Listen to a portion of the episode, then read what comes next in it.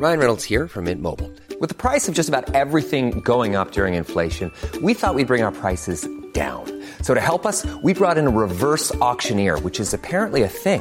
Mint Mobile unlimited premium wireless. Ready to get 30, 30, bit to get 30, bit to get 20, 20, 20, bit to get 20, 20, bit to get 15, 15, 15, 15 just 15 bucks a month. So, Give it a try at mintmobile.com slash switch. $45 upfront for three months plus taxes and fees. Promo for new customers for limited time. Unlimited more than 40 gigabytes per month. Slows. Full terms at mintmobile.com.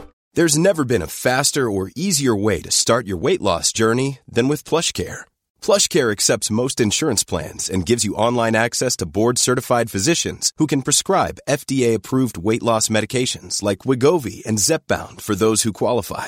Take charge of your health and speak with a board-certified physician about a weight loss plan that's right for you. Get started today at plushcare.com slash weight loss. That's plushcare.com slash weight loss. plushcare.com slash weight loss. Hallå! Simon Gärdenfors heter jag och snart börjar min podcast Arkivsamtal. Imorgon, det vill säga söndagen den 9 oktober 2016, så uppträder jag för första gången som komiker i Norge. Det är på Oslos största standupklubb Latter, där jag kör min show En slapp timme. Och värmer upp gör ingen mindre än Martin Beijer Olsson som är sjukt jävla rolig. Han är känd från norsk tv och har vunnit en massa priser där. Veckan efter det så kör jag samma show i Borlänge den 15 oktober. Och den 29 oktober kör jag en slapp timme för allra sista gången någonsin. Och det är i Göteborg. Boka biljetter till alla de här showerna jag nyss nämnde på gardenfors.se.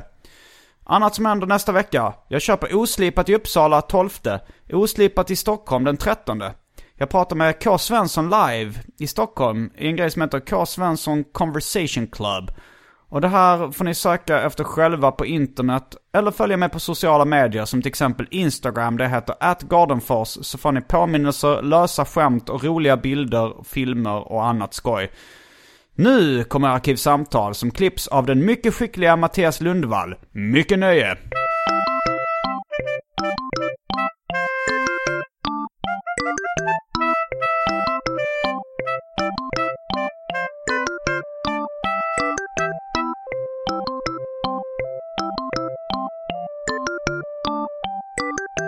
Hej och välkomna till Arkivsamtal. Jag heter Simon Gärdenfors och mitt emot mig sitter Johannes Agro Torstensson.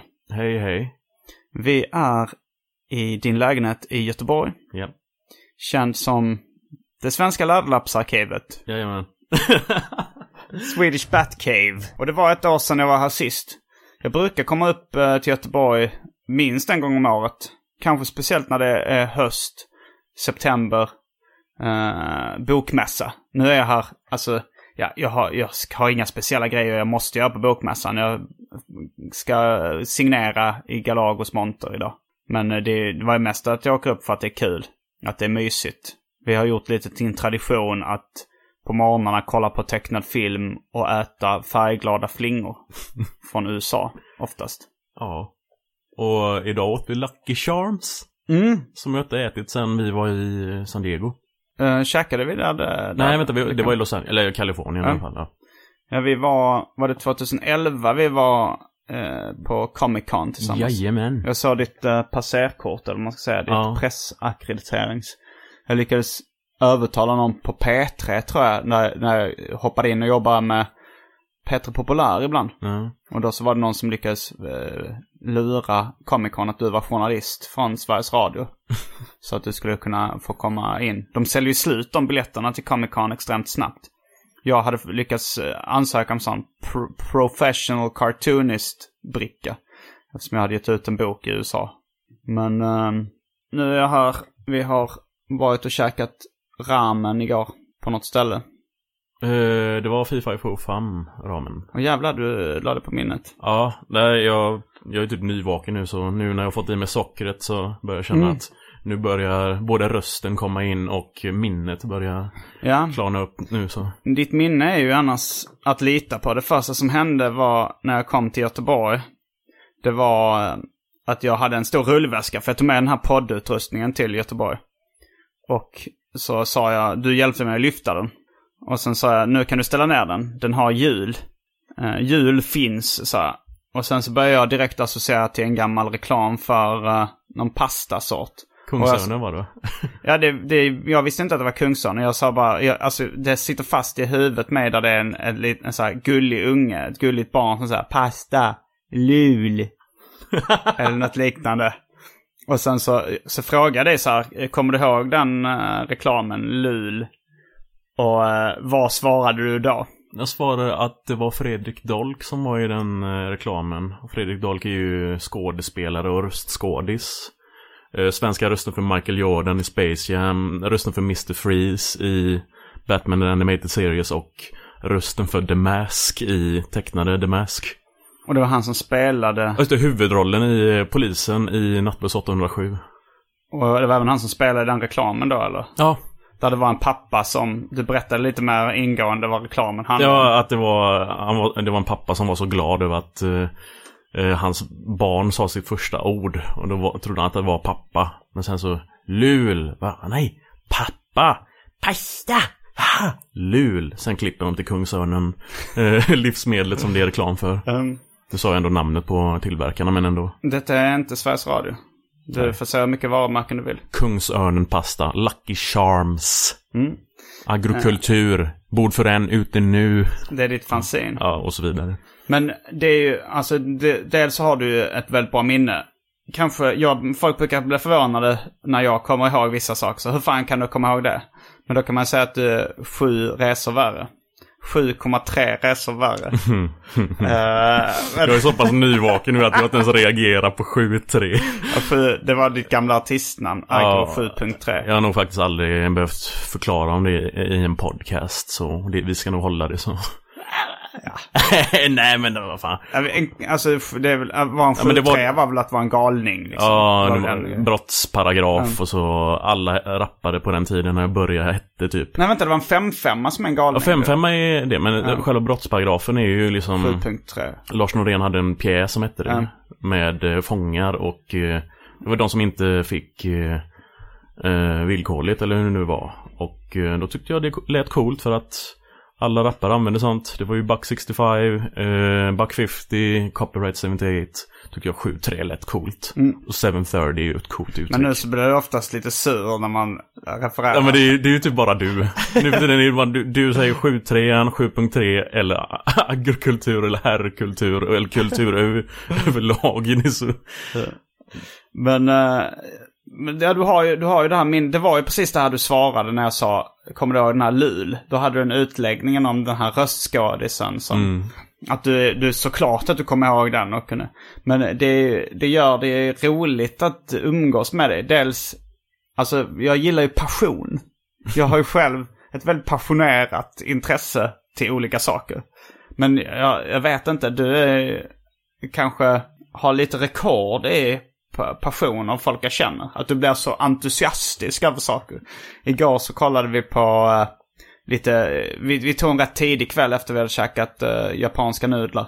Så, eh, så gick vi hem då till dig och började kolla lite på dokumentärer. Eller bland annat en av det. National Lampoon. Som jag, ja, National Lampoon det började som en satirtidning men sen började de göra filmer och lite annat också. Men du skiner ju verkligen upp.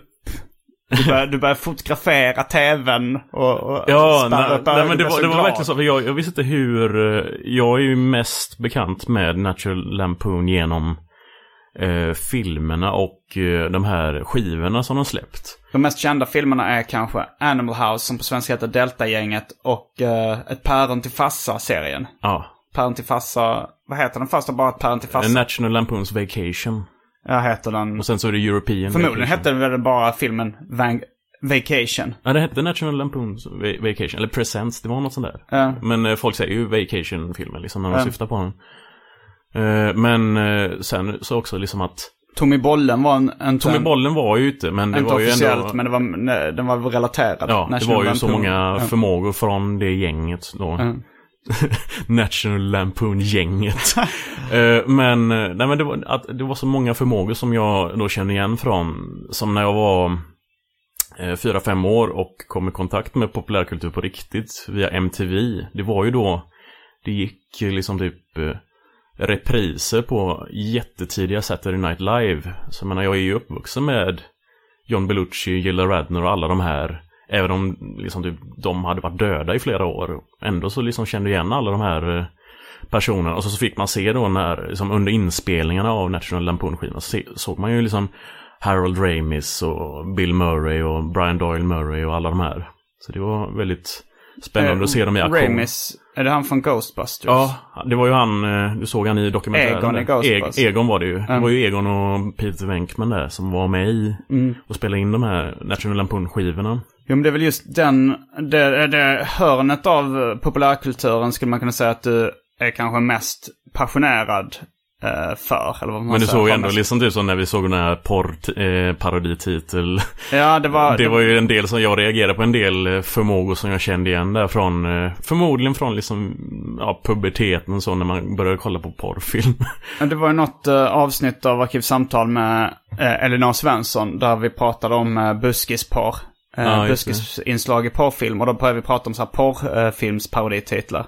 Sen finns det en eftersnacksgrupp på Facebook där folk diskuterar uh, Arkivsamtal. Som heter Arkivsamtal eftersnacksgruppen. Där ni kan gå med och snacka om de här avsnitten. Då var det någon som eh, tipsade om en dokumentär om uh, porrfilmsparodinamn.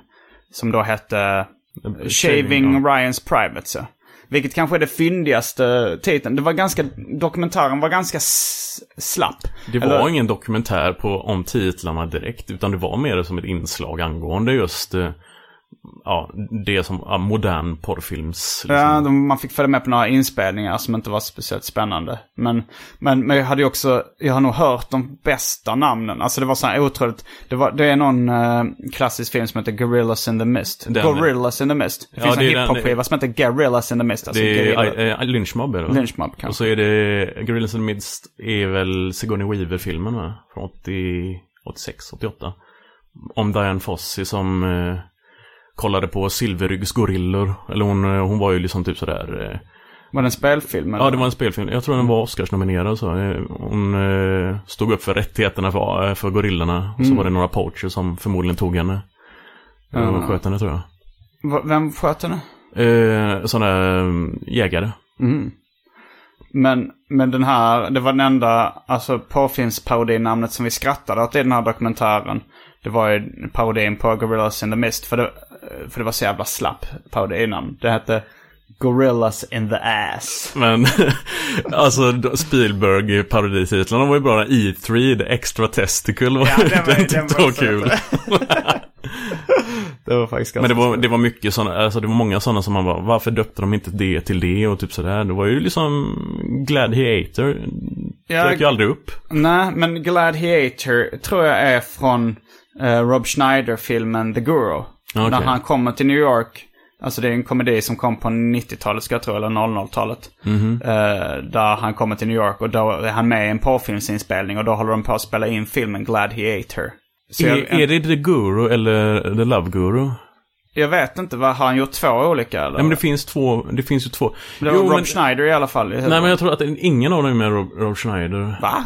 Eh, att det, alltså första Guru, det är den här eh, regisserad av eh, en av de här Tween, eller vad heter det, typ chicklit regissörerna. Och då är det med en indisk eh, liksom typ kille som vill slå igenom. Han flyttar till, från Indien till, eh, till New York. Och... eh, Det klassiska fish out of water-konceptet Ja, som finns inom komedi. Alltså och, Lo- där- och Love Guru är den med Mike Myers när han spelar en indisk, vad fan det nu är, Love Guru. Ja, då kanske det var den med Mike Myers. Jag blandar ihop det med Rob Schneider. Rob Schneider gör väl rätt mycket Fish Out of Water-komedier. Jag vet inte. Alltså det, klassisk Fish Out of Water är ju till exempel då Prins i New York. En afrikansk prins kommer till New York och så är det kulturkrockarna som är det roliga liksom. Sanslöst. Roligt. Samma sak som Pretty Woman. Det ska väl också vara kul att hon är prostituerad och så kommer hon in i de finrummen och ska försöka äta Fast den är, den är lite mer Pygmalion, eh, det är väl lite mer typ My Fair Lady Pygmalion-tropen där med att eh, ja, Förklara för lyssnarna vad en trope är. En tv-klyscha kort sagt. Mm. Eller eh, handlings, eh, dramaturgisk liksom, begrepp som man använder för att liksom typ som läsaren, eller som tittare och läsare och så känner igen Mm. och som de uppskattar, som de inte blir, eller om man inte är så, så påläst så blir det Ah, det här gillar jag, det här inslaget gillar jag i en film. Eller så blir det bara, åh, det här är en sån jävla klyscha. I morse när vi kollade på tecknad film och, och käkade Lucky Charms eh, så, så, så, så började vi kolla på Chuck Jones Tom och Jerry. Chuck Jones är väl någon, är han regissör då liksom? Eh, animatör. Animatör, okej. Men då så, så var det Tom och Jerry på Zoo. Och då började du typ så här, ja här har vi redan eh, tre troper här. Eh, Dels är det elefanten som är rädd för en mus och sen så är det... Så var det någonting är väl till. coolt att jag fick Vänersborgs dialekt där också. Jag vet inte. Eh, nej men det, det var ju ganska jävligt snabbt så med att uh, den här elefanten eh, som får en nål eh, och det, det är Gentle Giant grejen med att oj det är en stor kraftig karaktär här som får en liten liten nål under foten så kommer liksom Jerry, Jerry muserna. Ja, som drar ut den och då blir de instant, eh, instant friendship då. Det är ju så här en trope, att de blir kompisar så snabbt. Det är liksom, behöver ingen mer förklaring med att Jerry tog ut nålen och nu blir han kompis med elefanten. Tom, katten, kommer för att äta Jerry. Elefanten eh, försvarar Jerry genom att slå Tom. Och det är ju the friend, eh, the enemy of my friend is my enemy-tropen. Det är ju liksom sådär klassiskt med TVtropes.com, det är väl där du har läst på det mesta om det här? .org. .org. Ja, det...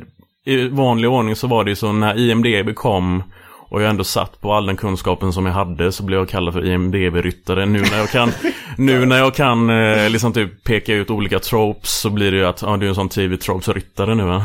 Vem är det som kallar dig det? Alla från eh, svenska män till persisk-svenska män till ja, svenska, alla, alla möjliga, alla mina kompisar som är män i Sverige. Det är- Kallar dig för TV-tropsryttare. Ja, nej men det, det är väl lite typ som att de har blivit så vana vid att jag säger så mycket populärkulturella liksom typ tidbits och trivia så att de... Vad är nu en tidbits? ja, en smakbit av en, en större Ja. bit. Eller smakbit av en större bild. Munsbit. Munsbit, ja. Eh, Jag visade också det gamla Tom och Jerry. Det finns faktiskt uh, Tom och Jerry eh, innan Katten och Musen blev kända. När var det de slog igenom? Var det på 60-talet? Eh, 40. 40-talet? Ja. Men det finns på 30-talet fanns det Tom och Jerry eh, av eh, en annan studio tror jag som heter Van Buren Studios. Eh, där de var två människor. En lång och en kort. Väldigt snyggt tecknade.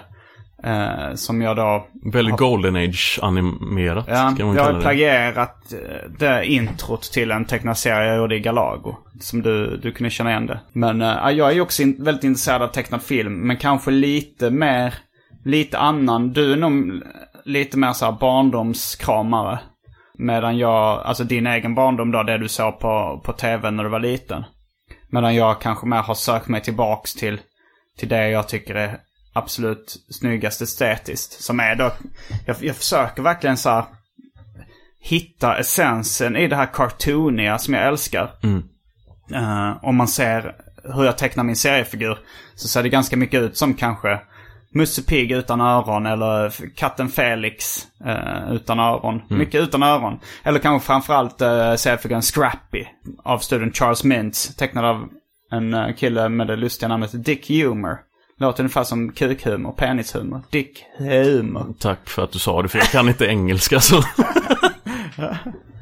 Eh, Nej men det, det alltså det, jag, jag är ju väldigt sådär med att Visst, det är mycket med eh, barndomskramandet och så. Sen så är det ju som till exempel Chuck Jones och så. Det är ju egentligen långt före min tid. Det, visades inte på tv när du var liten? det gick ju, alltså det, det var ju sånt som vi hyrde och typ sådär. Men eh, eh, om man ska ta det typ så, så tror jag att liksom hela Warner Animation, Looney Tunes, alla de här, det är nog min absoluta favoritstudio estetiskt sett. Ingenting som jag försöker efterhärma när jag tecknar och så, men det är ändå liksom jag tycker det, det är så mjukt fast det är ändå så liksom typ så hårt på, eh, på ett sätt som jag uppskattar. Och... Dick Humor. det är Dick Vad fan. Nej men jag älskar ju Chuck Jones. Jag älskar ju liksom typ Hanna Barbero. Alla, alltså hela det här tv-animations... eh, när de hade sin eh, Disney... Eller när, när Disney kom med sin Disney-renässans med Lilla Sjöjungfrun och så. Så kom ju Warner Brothers med eh, sin motsvarighet och det var att de tog över liksom alla tv-kanalerna. Typ så här med Tiny Toons, Batman Animated Series och Freakas har ju alla de här serierna. Animaniacs. Och jag gillar ju Tom Ruger och Paul Dini-stilen för det är det är ju liksom typ sådär, det, man, man kan säga att det är barnen till Chuck Är de Jones. Warner Brothers? Det är Warner Brothers-studion liksom. Ja, jag läste mycket böcker om tecknad film. Mm. Bland annat, jag tror det var i Disney-biografin. eh, Walt Disney, The Triumph of the American Imagination. En 700 sidor tjock bok om Walt Disney. Mm. Men där var det, när då Warner Brothers började konkurrera med Disney om tecknad film. Då, det var rätt intressant för de var sådana sluskar liksom. Di- Disneys studios var väldigt välsmord organisation. Det var väldigt rent, städat och, och eh, de liksom var propra. Och det var ju inga fula ord och sånt där.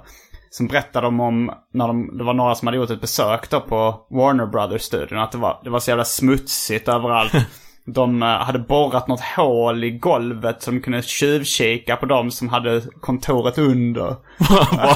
och de typ var söp och svor och det var ju liksom deras humor, det var ju mycket grövre. Det var ju då det började, alltså i Tom och Jerry och den här Warner Brothers humorn så är det ju mycket mer eh, sadistiskt våld och jag vet inte, Det var det typ... inte så jättesexuellt i och för sig men, Nej, men kanske lite. Nej men det var ju, alltså, de var väl lite... Tex Avery, jobbade han för eh, Warner Brothers? Nej, det var ju MGM, Hanna Barbera. när Okej. Han körde det där med alla de här eh, Little Red Hot Riding Hood alla. Ja, och jag tänkte där var det väl lite 70-tal. sexuella inslag. Alltså så här, De blev ju censurerade. Typ Mm. eh, just den med vargen som visslar åt bruden och typ sådär. Det var, den, slå sig själv i huvudet med en slägga. Ja. Och sen så, jag tror, det är till och med att han hotar med att ta livet av sig i slutet. Vilket Ja, är men det väldigt gör ju även Kalanka i Kalanka på julafton finns det ju en sån här självmordsscen när han, han eh, Akura eller vad han heter. Arakua. Arakua. Ja. De, de låter inte alls så vill jag tillägga. Det är en, finns en fågel som heter Arakua. Ja, och den låter inte alls Okej, så det är, det är väldigt många som tror att det är Hacke Hackspett. Ja. Men... eh, Obildade jävlar alltså. Så, jag, jag blir så jävla trött på dem. Det är ingen jävla kaxspett. Vad fan. men kom, men, eh, kom den filmen före eller efter Hacke Hackspett? Hacke Axpet är ju, han är ju old school om man säger så. Det, eh, Hacke Axpet fanns ju men det där var ju en, han var ju Universal Studios eh, maskot liksom. Hacke Hackspett? Ja, så det var ju liksom Så då var det deras- förmodligen Disney som plagierade Hacke Hackspett med den här Akura-fågeln. Ja, hur uttalas det? Arakua. Arakua, okej. Och det är liksom- Kalle Anka på julafton. Som hotar vid något... eh, han, han sätter en pistol mot huvudet. Och, Och han sätter en pistol mot huvudet, hänger sig och i bakgrunden ser man giftflaskor och så. Det är Ja. liksom typ ett snabbgag. Frågan är om de har censurerat det nu. Nej, det är kvar. Men är Eh, sekvensen när eh, Kalle Anka, eller Onkel Magnus, eller vad man ska kalla honom, Tusse. Anka. Tusse, ja. Han tar fram Vi en... droppar just eh, alternativa namn som Kalle Anka har hetat i Sverige. Ja. Eh, han skjuter ju mot Arakuan med ett Browning-gevär. Som är är ett höghastighetsvapen som satt på flygplan under första och andra världskriget. Jag antar att min vän Grim Nyberg har bättre koll på vapen än mig, men... ja, han, han skjuter i alla fall för att döda den här Arakuan. Och det, det, den sekvensen är helt borttagen från den eh, sekvensen som man ser på Kalle Ankas jul. Och det är faktiskt väldigt löjligt eftersom resterande grejer är ju kvar. Jag menar det är ju liksom typ, det är ju stort sett mordförsök. Det är ju liksom typ fotografiskt tvång. Det är ju, han, han- det är hemsk anka det där. Vad är det där för anka egentligen? Han fotar någon sovande. Det är väl också mm, förslag... Eller har det blivit förbjudet ännu? Eh, ja, det, det, jag har inte koll på det eftersom det är ingenting som jag sysslar med direkt. Men han, han fotograferar ju den här storken eller som sover som han kammar till. Typ så han groomar ju den. Han groomar en stork som ligger och sover. Sen kommer Arakuan. Så Jag undrar varför det är grooming, varför... Alltså så här manliga utseendevårdprodukter sånt är grooming. Eller Ja. man, man fixar sitt utseende som man. Men också det här att eh, fiska efter eh, unga tjejer på internet kallas också grooming. Ja, just det, det gör det. Jag undrar lite varför... eh, Ja, men det är väl lite... Det är samma ord? Ja, men det är väl lite så att på sa- samma sätt som mannen vårdar sig själv så är det att mannen vårdar sina relationer skräddarsyr eh, det här eh, liksom typ manipulativa vägen till hårlös kissekatt. Är det ett skohorn jag ser? Eller är du bara glad att se mig? det är ett skohorn om något. Då har det blivit dags för det omåttligt populära inslaget Välj drycken. Och så vidare. Jag tror vi börjar med det fasta inslaget Välj drycken! Alltså jag var ju ganska oförberedd så jag menar det som jag har är ju liksom typ har eh, mjölk från Skånemejerier, eh, mjölk från eh, Falköpings mejeri, jag har Arla-mjölk. Tre sorters mjölk. Tre sorters mjölk. Dricker du mycket mjölk eller? Ja, det är ju till flingorna och sen så är det liksom, ja, till Är mig det själv. förresten ett uttryck att man har blivit snäll? Men, För en kompis med, vi kan kalla honom Finsta. Han, för det är hans namn. Ja, det är hans uh, artistnamn kan man säga. Eh, men eh, han har en poster med Prince Paul. Frågan är om den är signerad. Eller nej, den är kanske bara så kopierad signatur. Men det står så här, typ. Det är en bild på honom som ung. Och så står det så här. To all the dimes of the world. Som är då, dimes är väl snygga tjejer. I'm drinking milk now. Tänker jag så här, jag har blivit snäll nu eller sånt. Man menar det. Eller jag vet inte vad han syftar på. Förmodligen att han slutat eh, dricka alkohol. Och att, eh, ja, han, han håller sig hälsosam möjligtvis. Tror du det? Eller ja, han har kanske pajat så mycket relationer på grund av alkoholen. Ja. Och så menar han, jag Jag kan inte få mjölk. det till något annat. uh, nej, men som Men du har sagt, tre sorters mjölk. Ja, Det du har slutat, du gör som Prince Paul. Du har slutat med alkohol och dricker mjölk nu. jag är på min 107 nyktra dag nu så eh, det känns bra. Det är, Du räknar dagarna. Ja, Det, det, det känns väldigt anonyma alkoholister. ja, nej men det, det är bara att eh, det var under den, eh, ja, jag bara beslutade mig för typ ta uppehåll och sen så blev det bara, okej men Du det, har inte haft riktiga missbruksproblem eller? Nej, eller å andra sidan, alltså det är ju ekonomiskt sett. Liksom att jag bränt så jävla mycket pengar på alkohol. Och eh, jag tror att det var så här sist jag var med i Arkivsamtal att jag var ganska less på att dricka. Och nu är det liksom att jag kan socialisera utan att dricka. Men det blir bara, jag, jag vet inte vad jag ska prata om typ när jag inte är full. Man. Och eh, Tecknad film och röstskadisar. Ja, och det, det attraherar ju damerna verkligen så. Det blir ju liksom, det blir till nästa seriesläpp. Mer kan jag inte säga än så. Eh, men som sagt, Jag hängde inte med där. Vad blir till nästa seriesläpp? Eh, hur jag för mig, liksom typ på... Du kommer släppa serier som handlar om när du försöker prata tecknad film med Tinder-dejter. Nej, det kommer handla om liksom dejtande överlag, typ sådär. Och liksom typ före drickandet och efter drickandet. Och liksom typ hur det gick till förr och hur det gick till nu för tiden. Vi får se hur det blir. Den är i planeringsstadiet än så länge. Eh, som sagt, tre sorters mjölk.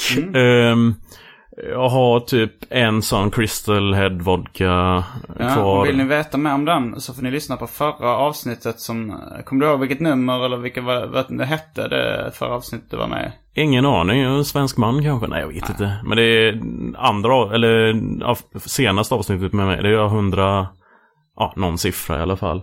Ehm, Ja, det är i alla fall... eh, Den har vissa populär, populärkulturella kopplingar, den Piston Head Vodka. Ehm, tre sorters mjölk, eh, Crystal Head Vodka och eh, Schweppes Russian har jag väl. Jag tror sa fel, Piston Head. Det är någon öl tror jag. Pistonhead. Ja. Men eh, Crystal Head hette den alltså. Ja, Crystal Head ja. Eh, och Schweppes, ja det, det köpte jag faktiskt igår för att jag tänkte jag skulle blanda det med vodka. så vi hade ju planerat lite. Ja, Men då så... Jag tror jag tar Schweppes och vodka då. kör på. Vad tar du?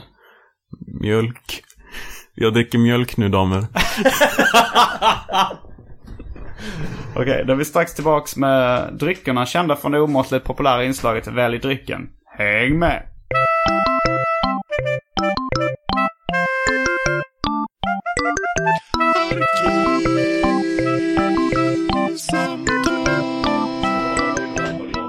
Jag ska ha Abba Shudabba-glaset. Då är vi tillbaks med dryckerna. Och jag fick det så kallade Abba Shudabba-glaset. Det vill säga eh, en glas med Batman tecknat av, vem var det nu Ehm, Nefarious Neil Adams. ehm, som tecknade? Som eh, var en av mina gamla favoriter från eh, Batman-perioden, eh, Bronze Age. Han eh, tecknar väldigt snyggt och han var ju också med i National Lampoon där och gjorde skämtteckningar. Och där sken jag ju upp eh, när jag fick höra hans namn där. Faktiskt ett, ett av de, eller några av de bättre avsnitten av eh, Kevin Smiths Fatman on Batman när han berättade om sin barndom och eh, tonårstiden och allt. Väldigt, väldigt intressant kar.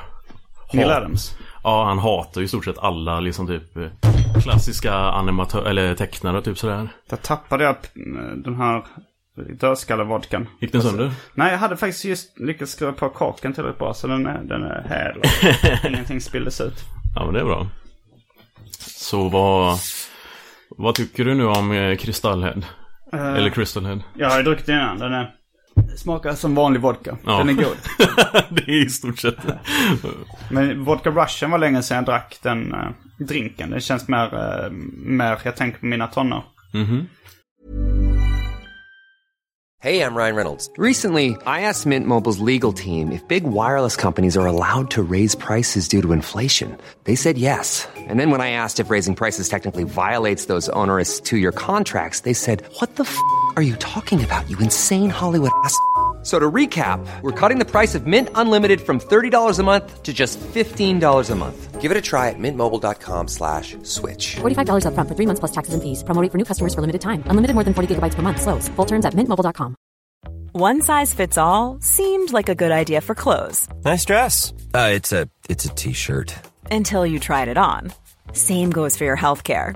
That's why United Healthcare offers a variety of flexible, budget friendly coverage for medical, vision, dental, and more. So, whether you're between jobs, coming off a parent's plan, or even missed open enrollment, you can find the plan that fits you best. Find out more about United Healthcare coverage at uh1.com. That's uh1.com. I'm Sandra, and I'm just the professional your small business was looking for. But you didn't hire me because you didn't use LinkedIn jobs. LinkedIn has professionals you can't find anywhere else, including those who aren't actively looking for a new job but might be open to the perfect role, like me. In a given month, over 70% of LinkedIn users don't visit other leading job sites. So if you're not looking on LinkedIn, you'll miss out on great candidates like Sandra. Start hiring professionals like a professional. Post your free job on linkedin.com slash spoken today. Jag var ju ganska... Alltså så här, du sa ju, jag försöker, jag tänkte säga att jag hade så här 100% transparens med mina lyssnare. 100% kanske är lite att ta i. Eh, när jag sa då att vi har ju förberett, vi gick och köpte Schweppes. Så jag kommer nog, jag kommer nog tyvärr vara ärlig med lyssnarna. Eh, För vi snackade innan, för att eh, jag fick ganska nyligen reda på att min eh, mormor dog. Och eh, alltså, det var... Min mamma ringde för några, någon timme sedan. Och eh, då så, så pratade vi om det. Vi gick tog en liten promenad här i höstvädret i... Var, var är det vi är? Brölunda. Brölunda, Västra Frölunda. Västra Frölunda.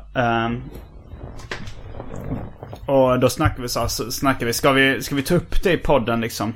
För du, du, du vände dig emot att vi skulle prata i podden om att min mormor just hade dött. Du tyckte att man skulle ha lite respekt. Ja, men det är just också att det, det är ju liksom... Visst, det är ju väldigt eh, självbiografiskt eh, eh, koncept det här med podcast, eller som det blivit. Men samtidigt så är det ju liksom typ underhållningsvärdet eh, på eh, den här sändningen kanske går ner om man blir, eh, blir autentisk för en Du stund. tänkte på underhållningsvärdet. Jo, men jo, det tänkte jag väl också lite på att... Alltså det, det var ingen så här kalldusch. Min mormor, jag tror hon hann fylla 93. Eh, men hon är gammal så, och min mamma har förvarnat om att, att hon eh, kan dö i ungefär 20 år. När min, min mormor och morfar var i 20, när de var i 70-årsåldern så kommer jag ihåg att min mamma redan sa så här, vi kanske inte får ha kvar dem så länge, vi får passa på att hälsa på dem mycket nu. Och så, det har vi gjort och det, det var ju inte bara för att de var gamla, de var ju roliga att hänga med. Nu på sista tiden har min mormor varit eh, inte så lätt att kommunicera med. För hon har varit dement och borta liksom. Kände inte igen mig så. Så det är, det är inget så här jättesorgligt. Det är väl mer så här att, ja, och min morfar är död så det är inte så att någon lämnas ensam. Utan det är väl mer den klassiska, ja, nu får hon, nu slipper hon lida. Liksom, det är ju skönt. Problemet nu liksom att ta upp det i podden tänkte jag mer var med så här att om, om vi skrattar gott, som vi kanske gjorde nyss, det, då kanske jag fram, då eh, framstår jag som så här känslokall. Hur kan han sitta och skratta gott i en podcast när hans eh, mormor just har dött? Det var nog det som jag var mest orolig för. Men sen tänkte jag att vad fan, det för, så- sån är jag ju liksom. Är, Och det, jag tror att de flesta är såna. De, de flesta som kanske skulle undvika att skratta gott för att det, det kanske mer ett spel för gallerierna då. Att det är så här att, ja, jag, det, är, det är kanske mer en fåfäng grej då. Att man vill inte framstå, man vill, man vill måla upp sig själv som lite känsligare och finare än vad man kanske är. Ja. Nej men det, jag känner ju igen, jag, jag förstår ju liksom typ hur du resonerar där men Eh, jag hade ju två dödsfall i familjen tidigare i år och de kom ju mer som en kalldusch även om eh, då var det min mormor och min farmors bror som dog. Eh, och då var väl typ... Farmors bror låter inte så jättenära. Nej, alltså fast det var ganska nära ändå. Ja. För det var liksom han spelade in massa liksom typ eh, Children Channel VHS eh, till oss typ sådär och liksom firade jul ihop och massa sånt där. Mm, och att eh, det var, han var lite av svarta fåret i familjen och liksom, vi umgicks ju och, jätterolig gubbe liksom. Och vi, eh, min brorsa tog hand om hans hund och lite, ja, massa sådana grejer men han var liksom typ en Uber-sup ut under flera år och liksom typ... Eh, Han söp ihjäl sig. Eh, nej, alltså han slutade dricka typ 80, någon gång på 80-talet och sen så är det ju liksom att det är ju sviterna av liksom typ sitt hårda supande som slog till slut då. Och sen så, sen var det just att eh, de sista åren så var det ju att eh, alla i familjen fick ta hand om honom. Och han var inte jättegammal heller, eller jättegammal, jättegammal men eh, det blev ju att alla de, alla de syskonen som var kvar då fick ta hand om honom och helt plötsligt så var, var han borta och det var ju Det kom ju som en överraskning för att jag har ju liksom haft en hel del skit under året och att det var en ytterligare grej som liksom typ Ja, du har haft ett rätt svårt år sen, eh, Ja, sen vi, eh, vi sågs ju sist förra hösten. Då var jag, då var jag på bättringsvägen. typ, nej, men det var ju som levde hälsosamt, studerade och eh, sen så kom ju vintern och det är ju alltid lika jobbigt liksom. Och sen så Sen var det just liksom typ med familjen och typ sådär att det det är pressen samtidigt som jag hade liksom typ med sista etappen med studierna och eh, jag fick ju lösa det på ett alternativt sätt om man säger så. Du hamnade på hispan. Ja, under ett, en kortare period men det är väl en historia som jag kommer spara till något senare. När jag är redo att prata om det för det känns som att det är ändå ganska nära inpå. Det är för tungt att prata om. Det är inte tungt och så men jag, jag, vill, jag vill gärna distansera mig mer från det. Okej, det, det, är liksom, det, det grejen är att det är Det var jätte Det var nog viktigt för min överlevnad. Mm. Samtidigt så är det liksom att Hispan är då alltså eh, slang för mentalsjukhus. Ja, mentalsjukhus som det inte längre heter.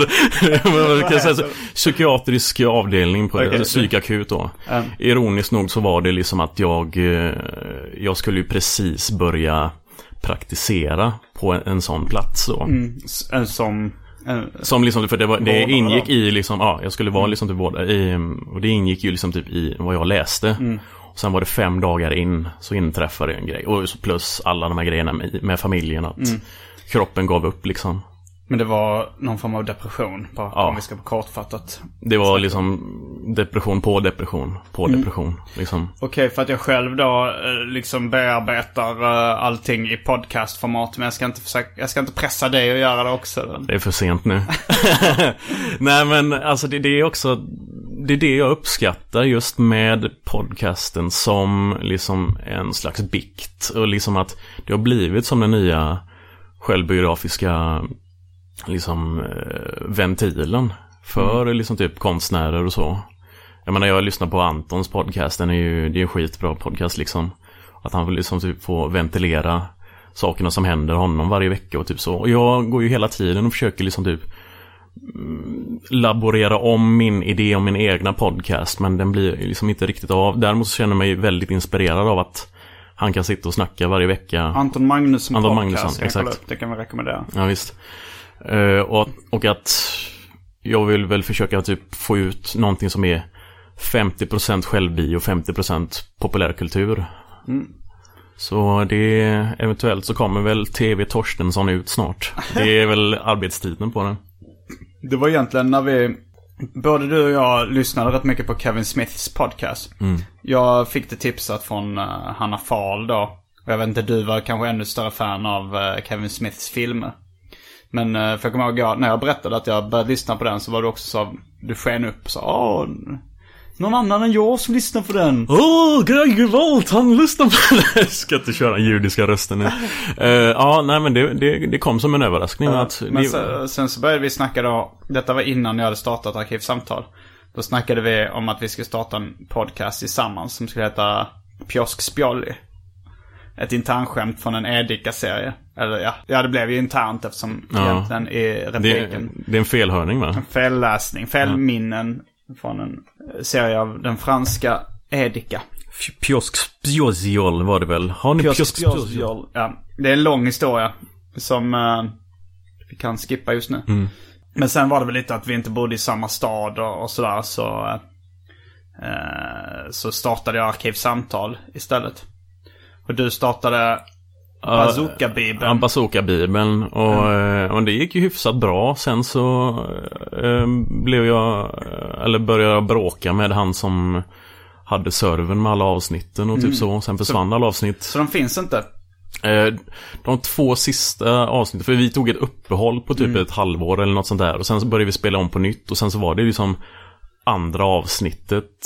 Eh, Men som ren, eh, en, som ren kulturgärning så skulle jag vilja be dig då återberätta en grej från Bazooka-bibeln som jag hörde där. Om... eh, Åh nej, nej! Åh, okej. om alltså det, det börjar med att det var någon av dina kompisar som då hade fått för sig att du hade varit ihop med Agnes Karlsson. Agnes Karlsson, Agnes ja. Karlsson, ja. Som hade trott att du var ihop med Agnes Karlsson. Och sen så, så, så liksom benar ni upp historien om varför då han... Det var ju ganska mycket på grund av dig som han trodde att du hade varit ihop med Agnes Karlsson. Ja men det var ju det Och så där. benar ni upp hela historien och det var, ju, det var ju roligt. Så det vill jag gärna att du återberättar om. Det är svårt att få tag på det avsnittet nu. Jo, nej men det var ju eh, Daniel Dabbe som jag sände podcast med. Mm. Eh, året som jag lärde känna honom så var det ju, jag var väl några, eh, några månader efter min första och egentligen enda relation så satt jag bara hemma. Jag bodde hemma hos farsan då och eh, satt uppe på nätterna och satt och internetade och hade mig liksom. Och jag postade hela tiden grejer på nätet. Var du arbetslös? Jag var jättelös var jag. Eh, och det var liksom typ såhär, jag, jag lyssnade inte på, jag, jag lyssnade väl enbart på rapmusik på den tiden. Och sen så var det ju nå- någonting med att jag hade sett Agnes Karlsson på tv och tyckte att hon var så jävla snygg. Eh, Idol-Agnes då, som hon då var känd som. Och, och eh, under mi- min insomnia så gick jag och var med, eller blev medlem i hennes eh, fanclubforum. Och då var Hur det någon- gammal var du vid det här tillfället? 22. Okej. 21, 22. Ehm, och eh, då var det någonting med att eh, hennes fanskara inne på det här forumet. Hade de något namn? Nej, jag minns faktiskt inte. Eh, men det var väl Agnes Karlsson fanclub liksom. Okej, typ och du var med i den fanskaran? Ja, Hur många var ni med i Agnes jag Karlsson? vet inte, 300-400 i alla fall. Okej. Ehm, och då var det att eh, inför hennes, jag vet inte om det var 18 eller 19 födelsedag så skulle de döpa en stjärna efter henne. Och så hade de en insamling. Och det tyckte jag lät som en jättebra idé. Klockan, klockan fyra på, Det är på så morgonen. konstigt tycker jag att du, att du tycker det är en bra idé. Ja, så jag tog, jag tog mitt första, liksom typ, eh, mitt första kontokort och så gjorde jag min första transaktion så. eh, På nätet då och gav henne, ja, vad fan var det? Ja men det var väl 100 spänn eller någonting till att hon Var skulle det få. inte mer? Nej det var, jag tror det var, faktiskt bara var 100 spänn. Jag har säkert eh, dragit till med att det var 200-300 spänn för att hon skulle lägga märke till mig. Alltså jävla löjligt. Och eh, det är faktiskt det, den enda, det, det är så den storyn är. Ja, det var min första riktiga transaktion. Och min första riktiga stalker, kändis-stalker-grej. Nu kanske du tycker det är för pinsamt för, för att fortsätta. Det finns ju lite mer, alltså det, var- det, det var ju inte så att du bara gjorde den transaktionen och sen fick din kompis Dabbe för sig att du hade varit ihop med Agnes Karlsson. Det var ju inte, det, är inte- det, det, där finns ju en lucka i handlingen. Nej men det är väl att jag postat bilder liksom. Det, jag kan inte få det till någon, jag minns faktiskt inte mer. Alltså jag, jag har ju bara hört dig berätta om det. Okej. Men att det var så att du, det var, det var väl kanske någon tjej då som var, som höll i själva Agnes Karlsson fanclub-grejen på internet. Ja, ah, jo men det var det nog. Och, eh, och att det var så att du la in, förra gången jag hörde det var det kanske mer. Det var kanske bortåt, jag vet inte om det var 500 spänn eller om det bara var, eller om det var... Har fan svårt att säga att det var 500 Ja, spänn. Det är... Men att det var, det var en, en summa mellan 100 och 500 kronor Mm. du satte in. Och sen så när de då skulle vara klara med den här insamlingen för att eh, döpa en stjärna till Agnes Karlsson eller vad det ska heta. Så var det, så var det bara du som hade satt in pengar i hela fanklubben. Det var faktiskt, det har jag inte hört. Det sa du i den eh, podden jag, jag lyssnade på. Oh my fucking god. Och då så var det då att hon som höll i fanklubben skrev så här. Ja det är bara en eh, kille som har, som har satt in pengar och här, alltså skrev hon då till de andra medlemmarna i fanklubben. Och här mina vänner, här ser ni Agnes Karlsson. Wow, jag har nog kryddat ganska rejält för så var det faktiskt inte. Var det inte? Nej, så det är, det är fan att ta i. Jag Men det, varför började Dabbe tro att... eh, han har missuppfattat storyn i så fall. Det, det, där är, det, det där är ju... Nej men att rikt- hon, att hon fanclub-tjejen liksom skrev så här, här ser ni Agnes nästa pojkvän. Att hon menar så, han... Nej, men det, då har han missuppfattat det för att det var, de var ett bra gäng som liksom typ, för det kostar ju ganska mycket. Det är ju, man får ju bara liksom typ Mhm. koordinaterna till en stjärna som man kan döpa liksom typ så. Aha. Och de var ju flera stycken. Fick ni ihop pengarna? Ja, ja, hon fick ju någon Okej. sån stjärna. Men det, det, det kostar ju typ två, två, tre tusen eller någonting. Det är inte så jävla dyrt. Och det är ju liksom en jävla skitgrej egentligen om du döper en stjärna till Ja. någon liksom. Det kan du ge till vem som helst i stort sett. Och då Men- var det liksom det där exklusiva att det skulle vara till Agnes och hon skulle bli så glad. Men det var absolut inte så att jag var ensam eh, kontributör till den här Ja, det var prototyp Kickstarter-grejen.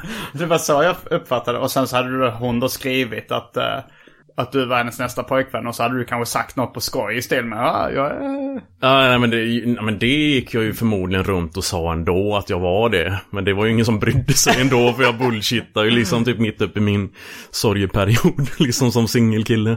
Jaha, då började du ljuga om Ja. att du... Vadå, du Nej gör- men jag, jag ljög, alltså det, det var ju mest på skoj. Okej. En sån Star Crash-grej på samma sätt som hela waifu-grejen som alla på internet håller på med. Alla singelmänniskor som postar bilder på kändisar och säger att ah, det är min pojkvän, min wifi, min waifu, som de säger i Japan. Mm. Och det är väl så jag fortfarande gör typ i på mitt privata konto när jag postar bilder på Broad City, tjejerna och är jättekär i dem. Mm. Men jag tänkte på att din mormor dog. Det är väl lite så här, Det blev lite Agros secret origin story. Du har, inte, du har inte pratat så mycket. Du ber- berättade lite nyss om det så att din mormor bor, eller bodde på Filippinerna. Eh, Ja, hon är från Filippinerna. Hon bodde Och du där. bara och... träffat henne en gång. Ja, hon var hos oss i ett halvår. Typ. det är lite så, fan ska, Hon ska vi börja prata om familjen nu? Ja men visst, vi kör. Varför inte? Nej men ö, hon var hos oss. eh, Agros secret origin story. Hur började allting? hur allting började, det var ingenting med agro att göra liksom. Det är liksom... ja, eh, Alltså ska jag prata om när mina föräldrar träffades eller liksom... Ja, du får, du får prata om vad du vill. Okej, nej men vi kan väl dra hela agro-origin-grejen. Jag vill ju egentligen, jag hade ju planerat att göra liksom en serie om det. Men det tar ju så lång tid att göra en serie så jag kan dra, ta den från första början. Eh, Eh, jag börjar i lågstadiet. Och eh, jag är ensam mörkhårig i skolan. Och eh, detta tycker alla ariska barn är jätteroligt. För det är under tiden Ny Demokrati liksom börjar liksom formas typ så. Så de kallar mig för svartskalle. Och det tycker inte jag om. Eller jag förstår, jag förstår inte. Men sen så går jag hem till min mamma som säger att man inte ska bli kallad svartskalle. Och om de gör det så ska du slåss. Eller då ska du slå tillbaks. Och det gör jag. Så jag hamnar hos rektorn hela tiden. För att jag blir kallad svartskalle hela tiden i stort sett. Mm. Sen blir det lite av ett dare typ i mellanstadiet. De som kan kalla mig för svartskalle, de gör det och ska se om de inte får stryk. Och jag ger dem stryk. Mm. Jag fortsätter och fortsätter att slåss och slåss och liksom det är, det är en sån klassisk, jag gjorde ju en eh, skiss på det till den här serien där det är en pojk, vi kan kalla honom för um, namn, Namnsson, jag vet inte fan. Um, och han säger i Sverige så har man inte svart hår och då slår jag honom och då hamnar rektorn och där säger han i Sverige så slåss vi inte.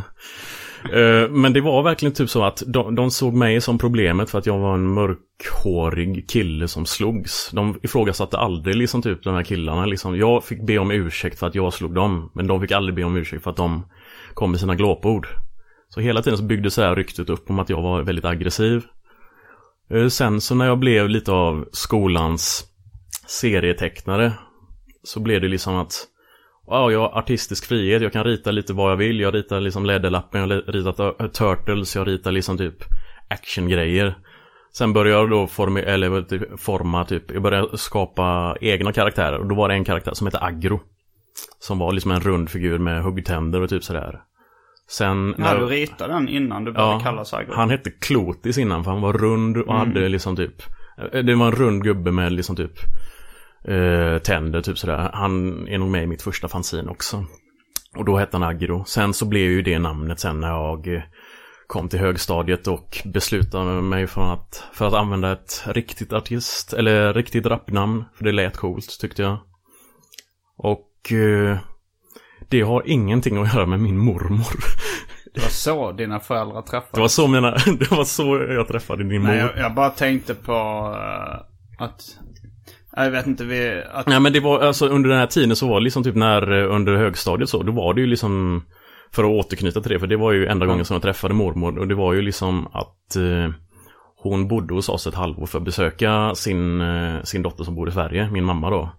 Och eh, jag uppskattade inte riktigt eh, hennes sällskap för att jag var mitt uppe i den här pubertetsgrejen och typ sådär med att eh, jag ville bara lyssna på liksom typ rapmusik och jag hade problem i skolan med liksom Alltså identitetsgrejer och allt sånt där och ja.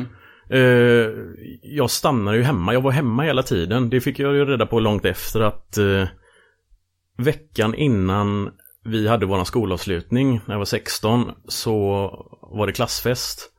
Och det var så, det var riktigt främmande för mig för att helt plötsligt så träffade jag alla i min klass och alla söp liksom, alla drack folköl. Mm. Det, var som, det var helt nytt för mig.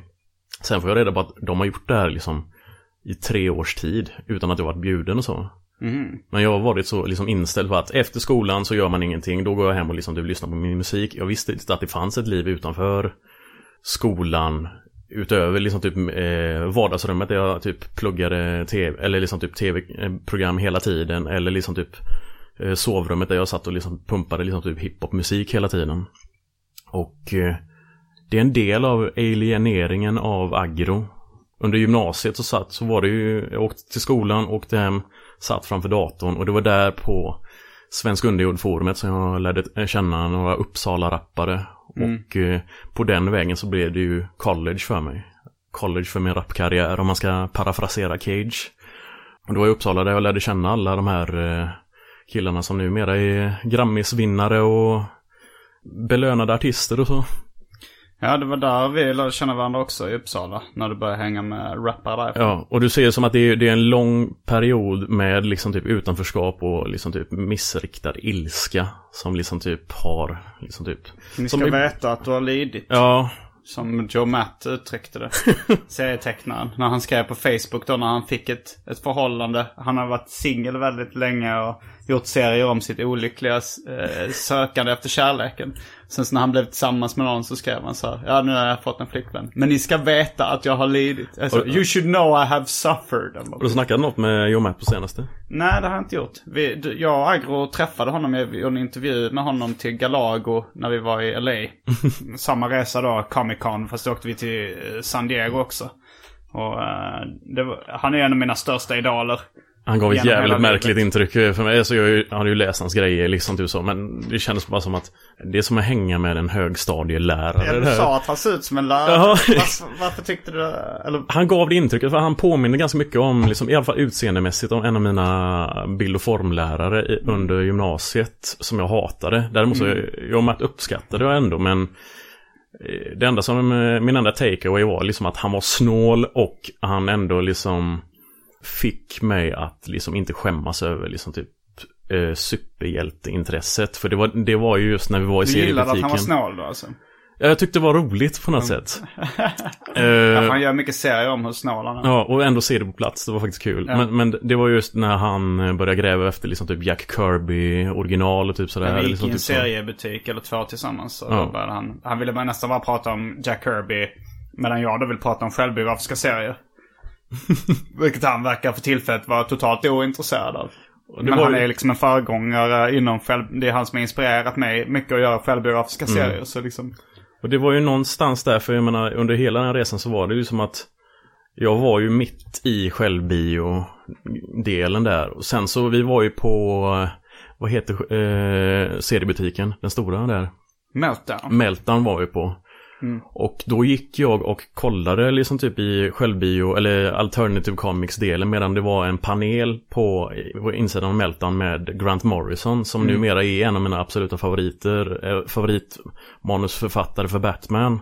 Och hade jag vetat det då så hade jag suttit längst fram och varit helt, eh, helt till mig. Men eh, då var det liksom Då gick vi in och kollade lite bara eller? Ja, eh, nej, jag tror att du gick in och kollade hela. Men jag, jag var faktiskt, jag var en av tre som var kvar i själva huvudbutiken och bara kollade liksom typ, och stod och läste liksom. Eh, och... Eh, Jag tror inte jag såg hela. Nej, nej, men då var du nog, då dök du nog upp. Du gick lite fram och tillbaks. Men eh, som sagt, det var ju... Det var ju som Los Angeles-resan gjorde väl, eller Kalifornien-resan gjorde väldigt mycket för mig och det... Du slapp skammen över ditt superhjältsintresse. Ja, Eller? nej men det var ju det. Och sen så nu är det ju liksom, nu är det så, det är så polariserat och så jävla brett nu. Så jag menar det är ju, man kan vara väldigt kräsen och typ sådär. Men det känns ju som att, för första gången ser jag slutet. Ännu en gång. En, ännu en gång ser jag, eller för första gången ser jag slutet på ännu en period i mitt liv. Eh, Alltså slut, du börjar se slutet på din maniska samlarperiod eller? Ja, nu är det mer... Jag vill inte säga att det är slut helt. Eh, men jag ser ju i alla fall slutet på liksom typ... Eh, det korkande, eller det, det korkade liksom typ eh, hamstrandet om man säger så. Jag är väldigt mer selektiv. Eh, samtidigt så är det liksom att jag får inte samma glädje av att köpa en 2000 kronors figur som när jag till exempel får tag i en sån där liksom typ läderlappen läsk från 1989 oöppnad. Som jag kommer ihåg från. Då, då, då är det barndomskramandet för att jag minns när jag och min lillebror köpte den när jag var 4-5 liksom. Och den här fick jag för 5 kronor medan den här eh, 2000 kronors figuren var skitdyr liksom. Så jag menar, vad fan, det är ju Det är också sån Jag vill ju skala av samlandet Men jag vill samtidigt liksom typ främja det eftersom det finns ett sånt stort community Det känns som att hela, hela livet går ut på att liksom typ delta i olika nätverk vare sig det är svenska underground hiphopen, svenska underjordstecknandet du är ju med i liksom typ eh, stand-up-scenen. Jag hoppar lite fram och tillbaks med liksom... Jag gillar väldigt mycket sådana fandoms och eh, olika... Men det, det, det är så svårt för att jag, jag tycker inte... Jag känner själv att jag inte passar in någonstans där. Det är som att jag, jag knyter liksom vänskapsband men... Passar du inte in? Har du aldrig känt dig att du passat in i något? eh, Nej, alltså det, det är ju liksom att jag, jag trivs ju bra i samlarsfären. Samtidigt så är det att jag samlar ju enbart på läderlappen. De andra, tar till exempel Hjälte, som, han är ju spindeln i nätet som sagt. Eh, Hjälte Björkedal som har eh, köp, sälj, byt, skäl, gr- actionfigurer-gruppen. KSBS eh, på Facebook. Och han har ju liksom en väldigt spridd samling. Men det är ju allt från liksom typ jättetidiga 70-talsgrejer till liksom typ Lego från liksom typ långt tillbaks och typ sådär. Jag har ju, jag, jag, jag, jag bombas med så mycket liksom information av de här figurerna hela tiden. Att jag har väldigt svårt att liksom typ det, det är som en koncentrationsgrej. Det är liksom, jag får ännu mer information än vad jag liksom typ bo, än vad jag borde liksom typ kunna ta emot. Och det är liksom att jag, jag borde ju istället försöka supa in, alltså jag, jag har lärt mig mer om liksom typ Kenner och Toybis eh, leksakstillverkning än vad jag kommer ihåg och liksom typ eh, vad jag läste liksom typ på medicin och liksom typ sådär eh, typ nu när jag läste upp betygen och typ så. Och det är, det är så mycket information i huvudet som bara rinner ur. Och det är därför jag vill använda podcast till liksom typ kunna ha det som en, som typ som en behållare i alla fall. Så att jag liksom kan spara information typ så. Det låter jättepretentiöst nu men ändå. Ja. Jag eh, måste erkänna att jag... Att mina tankar började vandra åt andra håll nu. ja men det, var- det var väl lite det här också. Bara, eh, jag har ju ganska nyligen fått eh, döda mor- död mormor beskedet. Och började, började tänka eh, lite på det. Det är så här också med eh, judisk tradition. Så min mamma helt plötsligt nu börjar, verkar vara mer entusiastisk. i Så här, men då är det så att man ska begrava så snabbt som möjligt. Så det kommer vara begravning om bara några dagar. Och eh, det kommer... Så du är väldigt inne på det som typ att... Ja, men jag funderade på dels liksom... Det är ju sådana här grejer. Okej, ska jag ställa in de stand-up-gigget jag har eller ska jag liksom försöka det, också, känns också lite konstigt även om jag hinner med åka på en begravning på morgonen och sen på en stand-up på kvällen så är det lite det här konstiga att, så här, att skämta när man just har varit på begravning. Jag tror inte jag haft några problem med det. Men kanske att liksom publiken och mina kollegor och sånt också hade haft lite problem med det. Men vad fan, Nej, eh. Weird Al Yankovic gick ju upp typ dagen efter båda hans föräldrar hade dött och körde liksom en av sina mest eh, bejublade konserter någonsin så. Ja, jo, det är en klassiker. Och det, och det är liksom ingen, nu när min mormor har dött, det är, det är ingen som, det är ingen liksom som är så lidande. Det är så här, min mamma tycker kanske det mest är skönt att hon, eh, att min mormor slipper lida och min morfar är redan död så att det, det blev liksom ingen, det finns ingen så här, någon man måste tycka synd om i sammanhanget direkt. Men jag tänkte på det med din eh, mormor.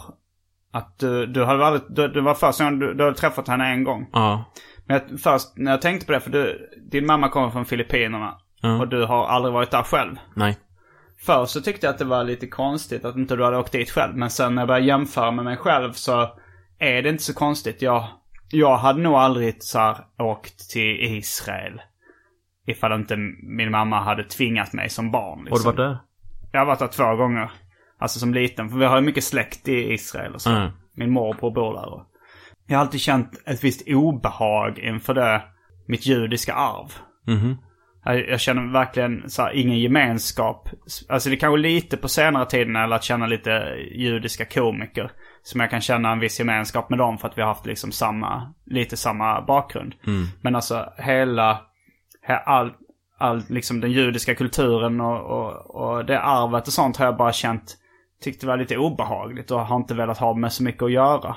Och då började jag känna en viss förståelse när jag tänkte i den jämförelsen med det också. För du verkar också undvika, du pratar inte så mycket om ditt filippinska arv Nej, men det eller din släkt där, Nej men det, det är ju som att för mig så är det liksom typ Liksom har det varit ganska liksom ointressant för att Jag menar jag har spenderat större delen av mitt liv att Försöka passa in och vara liksom typ så Quote on quote svensk som möjligt Och svenska är bara så roligt. Ja, eh, men, men det, det är att, och jag, jag har liksom inte haft, eh, jag har inte känt att liksom typ, eh, vare sig det filippinska eller liksom typ min katolska upp, eh, uppfostran liksom att, att det har varit liksom läge att liksom ta, liksom typ, att ta avstamp från det liksom typ när jag liksom typ pre, eh, presenterar mig eller identifierar mig med liksom folk och typ sådär och, och jag, jag är ju liksom inte, jag är varken religiös eller särskilt intresserad av liksom typ eh, den delen av Asien. Jag, är ju, jag vill ju liksom, det enda som jag är intresserad av är antingen åka till Kina eller liksom typ turista i Japan, typ så.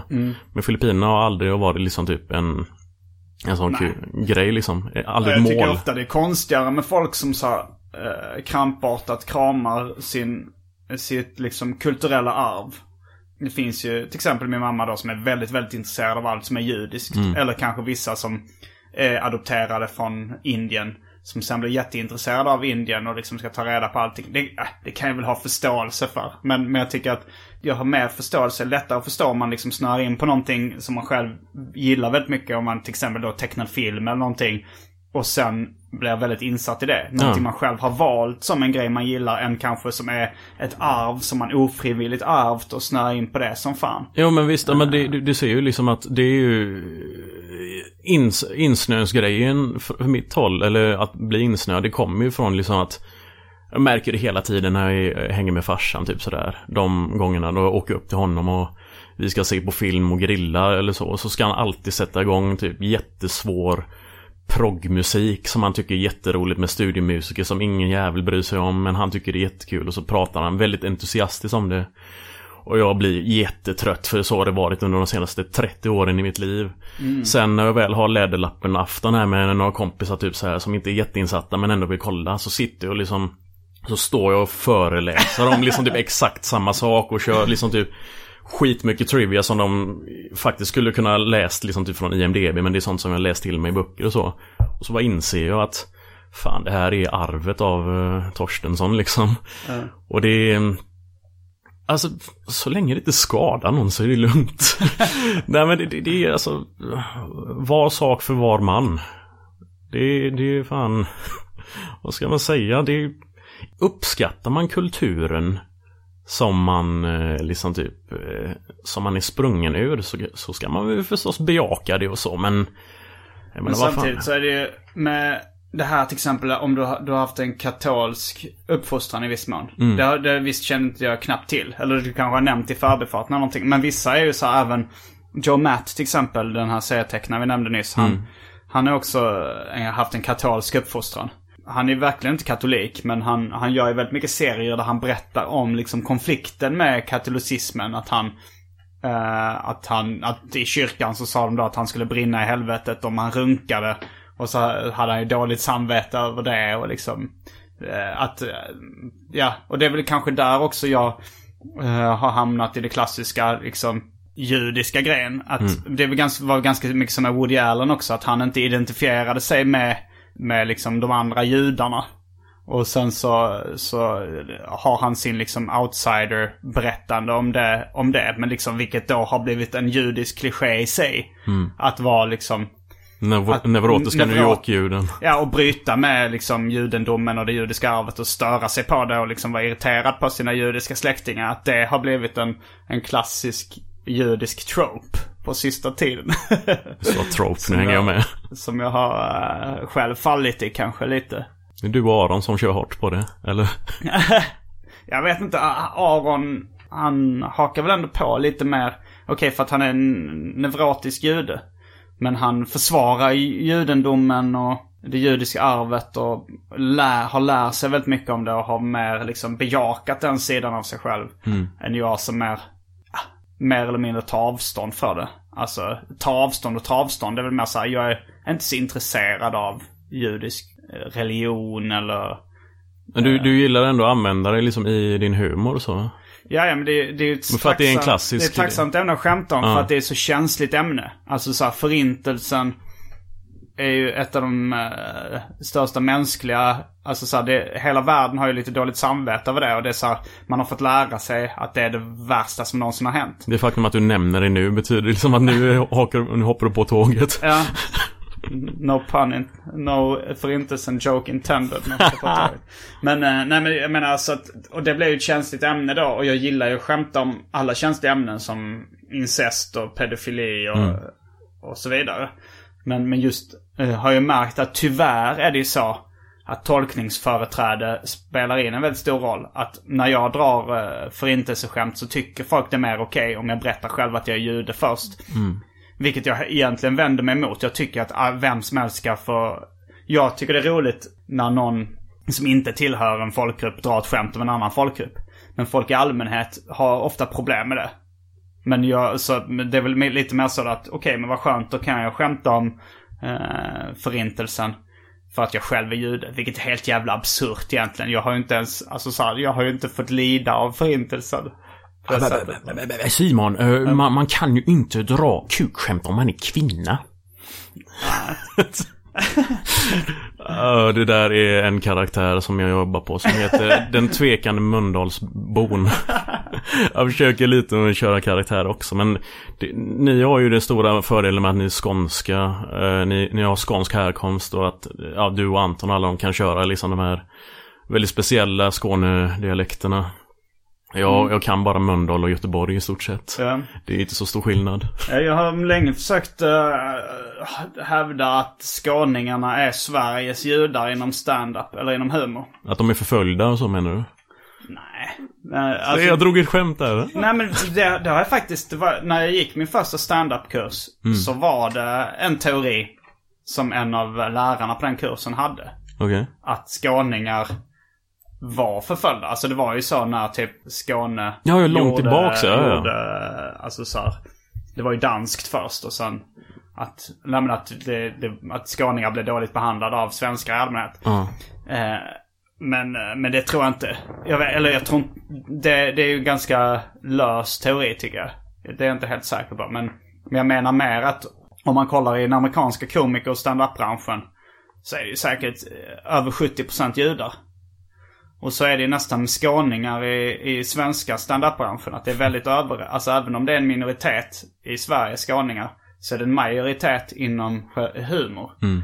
Alltså det är speciellt en ny generation. Liksom. Men även, även lite äldre generation så är det mycket skåningar. Men, eh, men nu så, ofta så här, om vi går på en standupklubb i Stockholm.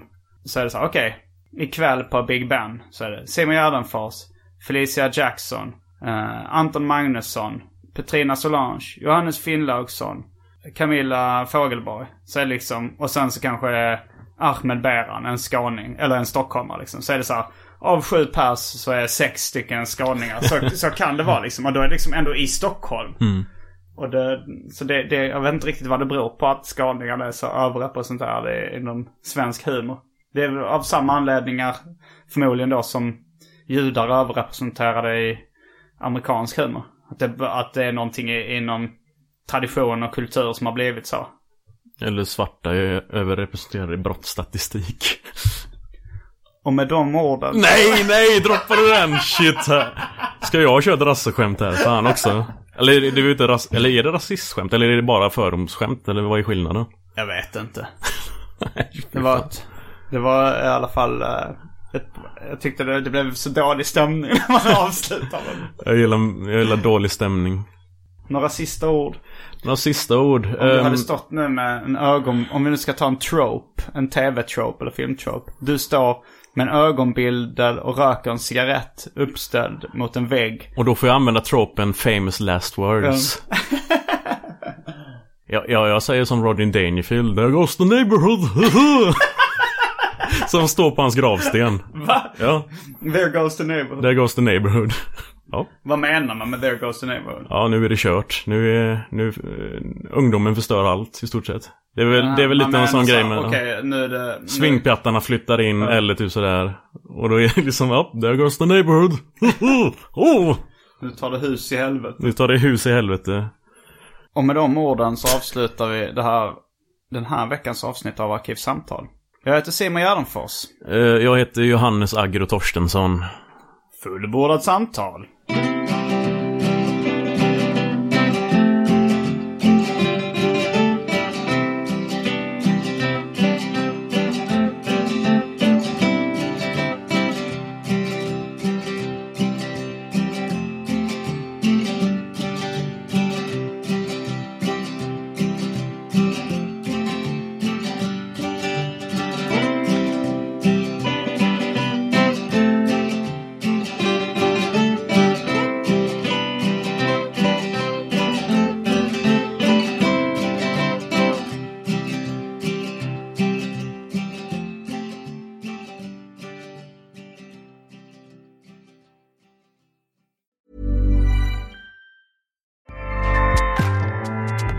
ACAST powers the world's best podcasts. Here's a show that we recommend.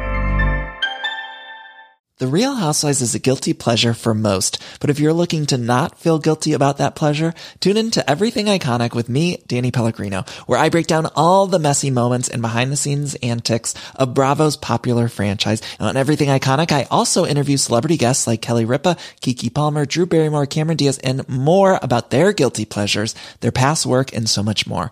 So if you're pop culture obsessed and find yourself watching way too much reality TV like me, tune in to Everything Iconic with Danny Pellegrino wherever you listen to podcasts.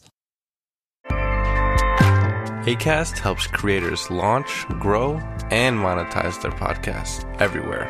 ACAST.com.